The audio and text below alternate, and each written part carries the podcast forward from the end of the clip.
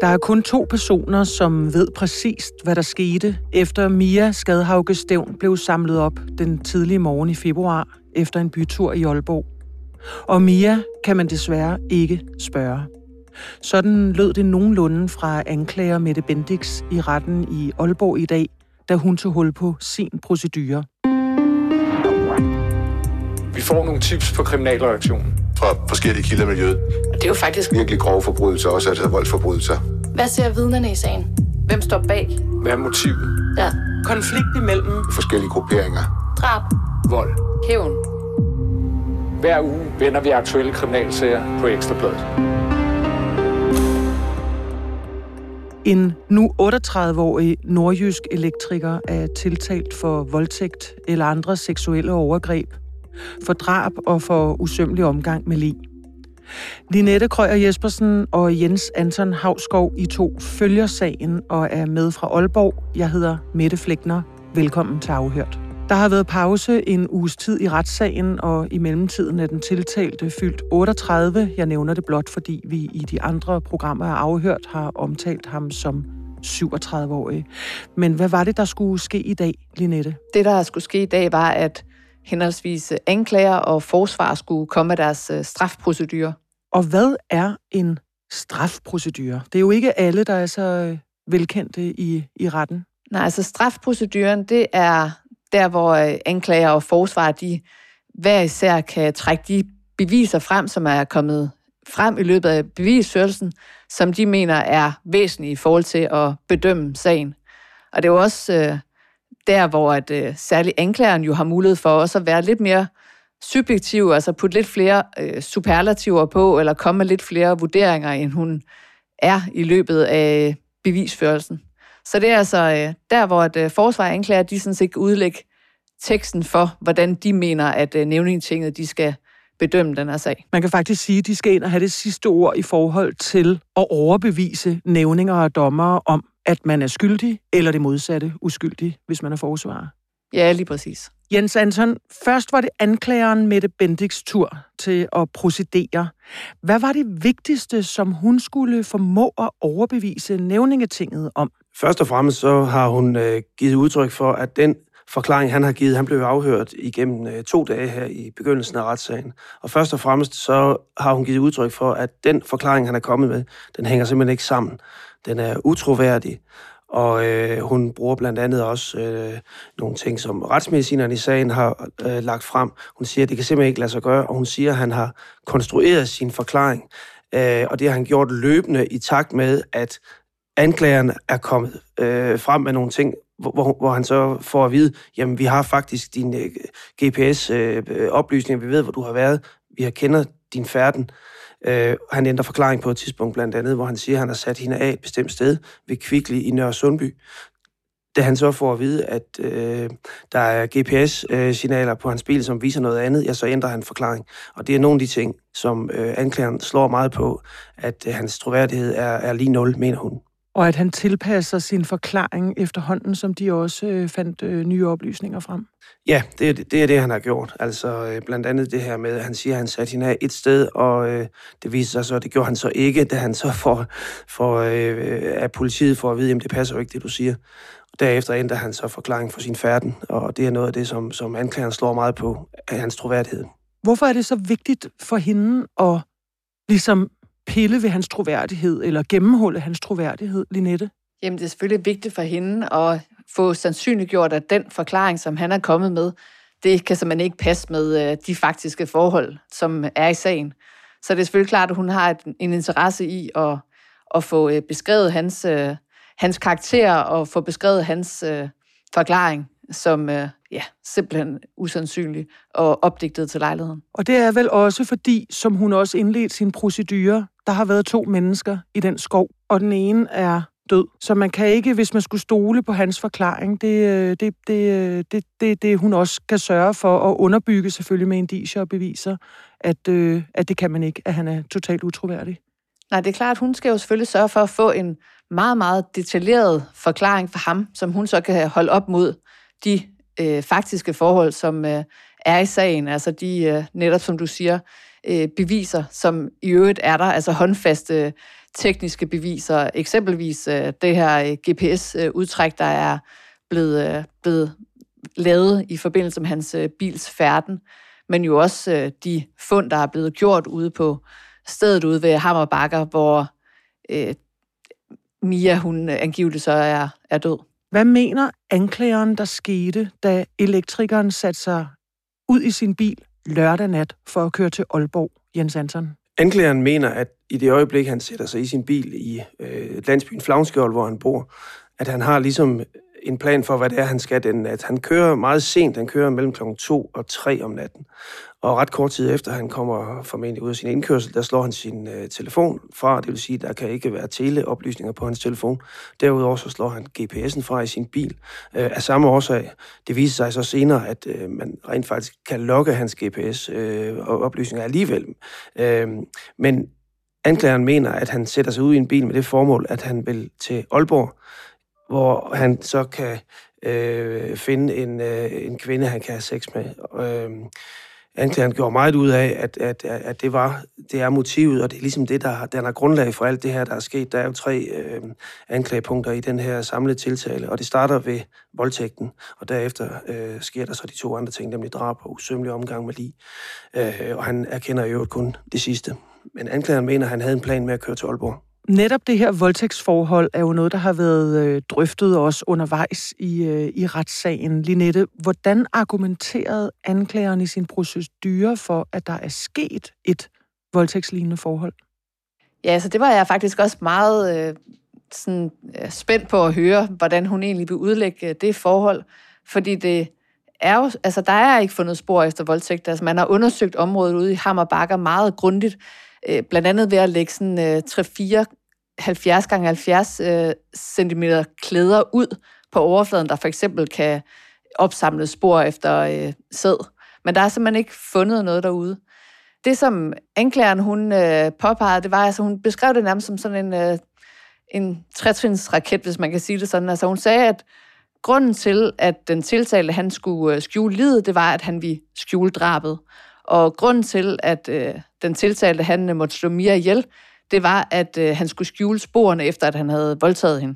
Så hun siger simpelthen, at den tiltalte, han var, som Jens Anton også var inde på, altså han var ude på jagt. Og Mia, hun var så det offer, som han ledte efter. Altså hun var meget fuld og nem at lokke ind i bilen. Og hun siger jo, at han kredsede rundt i de her gader, altså med det formål at have sex. Og at det i øvrigt støttes af de forberedelseshandlinger, som hun kalder det, han havde ved, at han slukkede sin GPS og sin telefon. Så det er lidt det, hun siger. Så skal man også holde for øje, at i anklageskriftet, der er han i det her voldtægtsforhold tiltalt for samleje og så for anden seksuel omgang end samleje. Den tiltalte, han har jo selv forklaret, at Mia, hun gav ham et handjob i bilen. Og i anklageskriftet, der er det formuleret som, at han er tiltalt for anden seksuel omgang end samleje, ved at Mia, hun ikke har kunne give samtykke, fordi hun var stærkt påvirket af alkohol.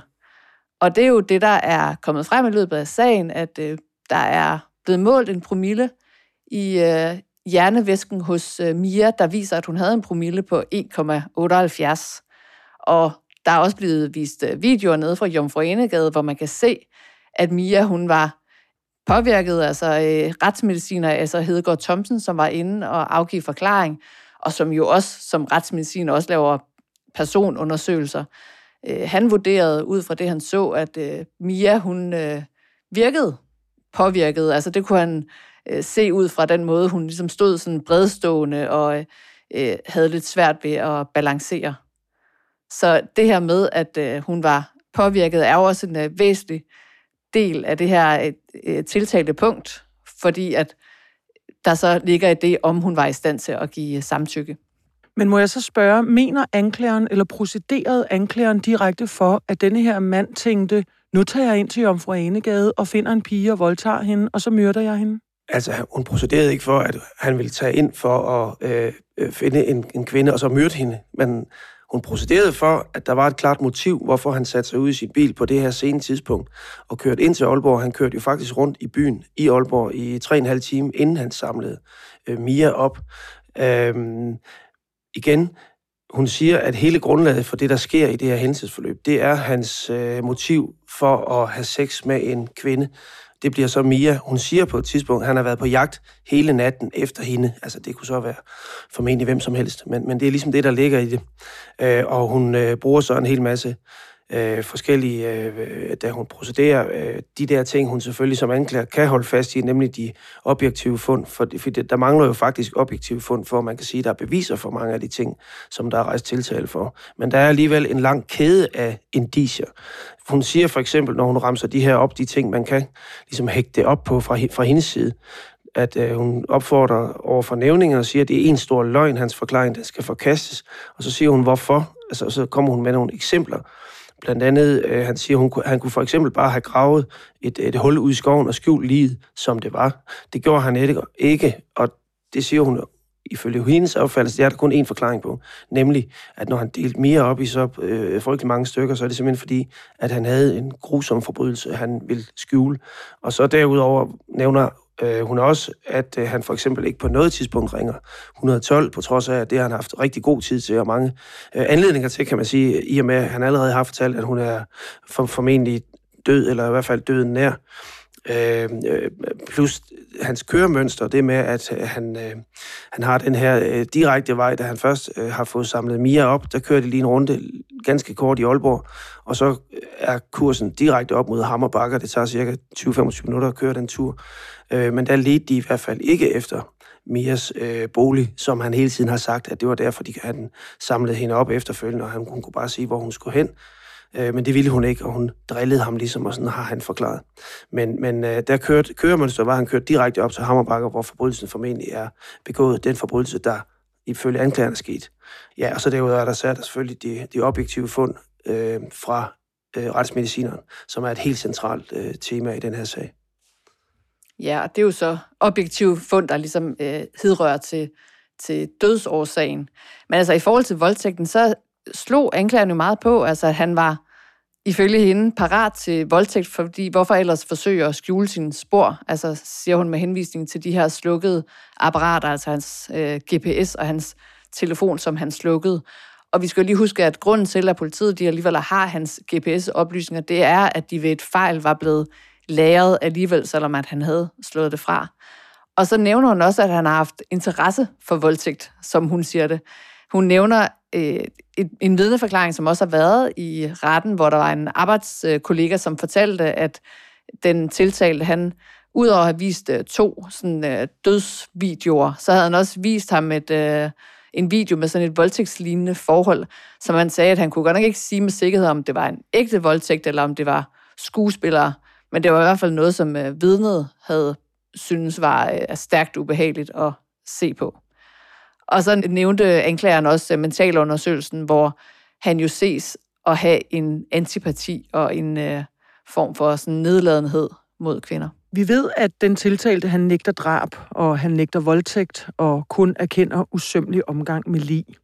Da det blev forsvarens tur, og der er, som vi ved, tale om Mette Grith Stage, hvad var det sådan i overskriftsform, hun slog på først og fremmest, Jens Anton?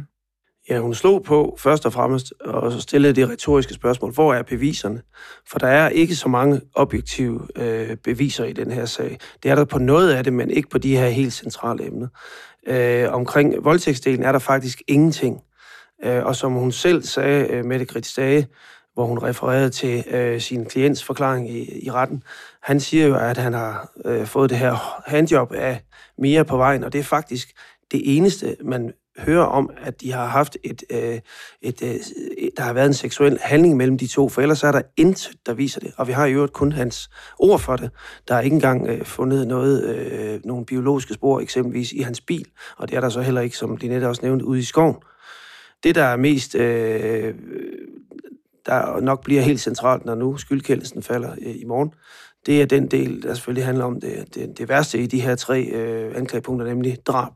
Og der har, som vi ved, er liget parteret i en frygtelig masse dele. Men det, der er blevet fundet, og det lyder lidt makabert, men Mias hoved blev fundet. Og det er nok det mest håndgribelige bevis på, at der er sket noget, at hun er blevet kvalt. Det er i hvert fald det, som retsmedicineren siger. Han har ikke andre bud på, hvordan hun ellers skulle være død, ud fra de ting, han kunne undersøge. Men når vi nu tager forsvarens procedurer, hvorfor er det så, at han skal frifindes for drab? Det skal han jo, når nu der ikke er beviser nok. Altså, det er jo sådan, at der skal være det, der hedder uden for enhver rimelig tvivl, hvis et nævningeting og juridiske dommer skal kende en person skyldig i en sag. Og det mener hun altså ikke, der er nok til her. Retsmedicineren har sagt, at det kunne tyde på kvælning. Det er rigtigt. Og den del bliver måske også central i morgen. Men voldtægtsdelen er nok den, der er mest tvivl om. Hvad er anklagerens argument for, at han skal dømmes for drab? Ja, anklagerens selvfølgelig helt centrale argument for, at han skal dømmes for drab, det er jo retsmedicinerens vidneforklaring. Den tiltalte, han har jo kommet med en forklaring om, at Mia, hun døde ved, at hun havde en taske omkring halsen og kom nærmest hoppende og faldt over et eller andet kvæs. Og formentlig så har remmen fra tasken sat sig fast i et eller andet sådan lige over jordhøjde.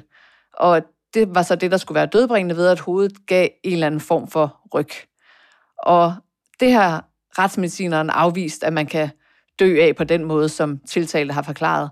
Altså hvis tasken den virkelig hang fast i noget, og det siger jo anklageren jo så, at det er usandsynligt, så vil forløbet med døden være helt anderledes.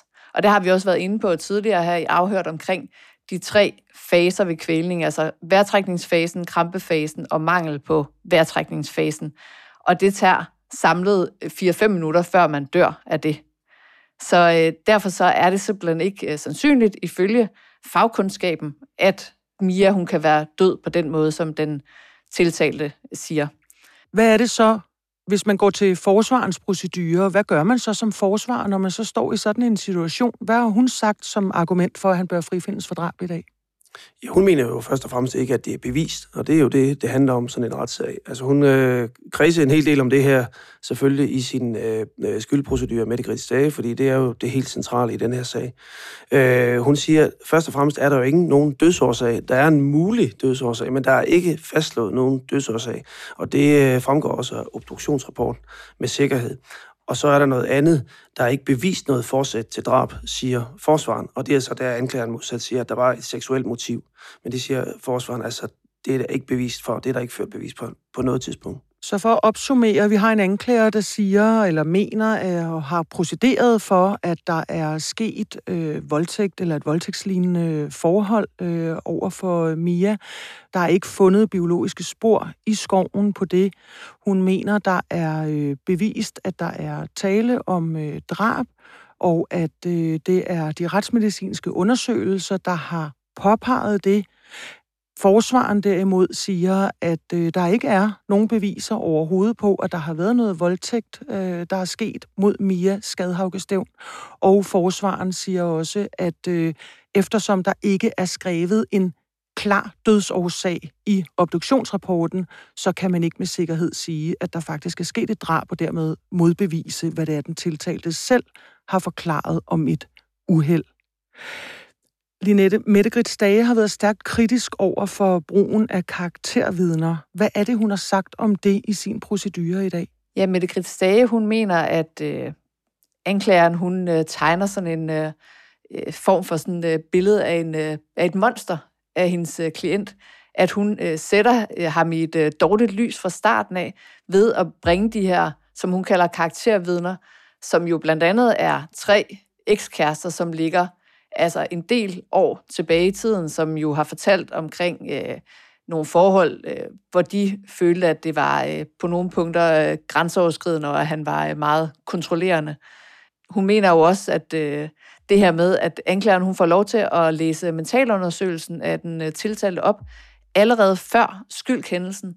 Altså den her mentalundersøgelse, som fastslår, at han er narcissistisk og har mangel på empati og ikke har nogen anger og har den her sådan antipati mod blandt andet kvinder, at det også er med til at farve nævningene i deres billede af den tiltalte, forud for, at de skal vurdere, om han er skyldig eller ej i de her meget, meget alvorlige anklager, som han har hængende over hovedet. Så det er hun jo selvfølgelig stærkt kritisk overfor, at det er faktisk, at anklagemyndigheden har fået lov til det, og har betegnet det som, at hun mener, det er en rettergangsfejl. Hvad har anklageren svaret til det? Fordi vi ved, der efter procedurerne kommer der sådan en replik og duplik, hvor de har lov til ligesom at komme med nogle indsigelser eller indvendinger eller modargumenter til det, modparten har sagt. Hvad sagde anklageren til det? Altså anklageren, hun siger, at hun faktisk ikke mener, at hun har lagt særlig meget vægt på de vidner, som forsvaren kalder karaktervidner, men at hun mere har lagt vægt på netop den første løgn, som hun siger, at tiltalte kommer med, retsmedicinerens forklaring, hans forklaring omkring, hvordan Mia er død.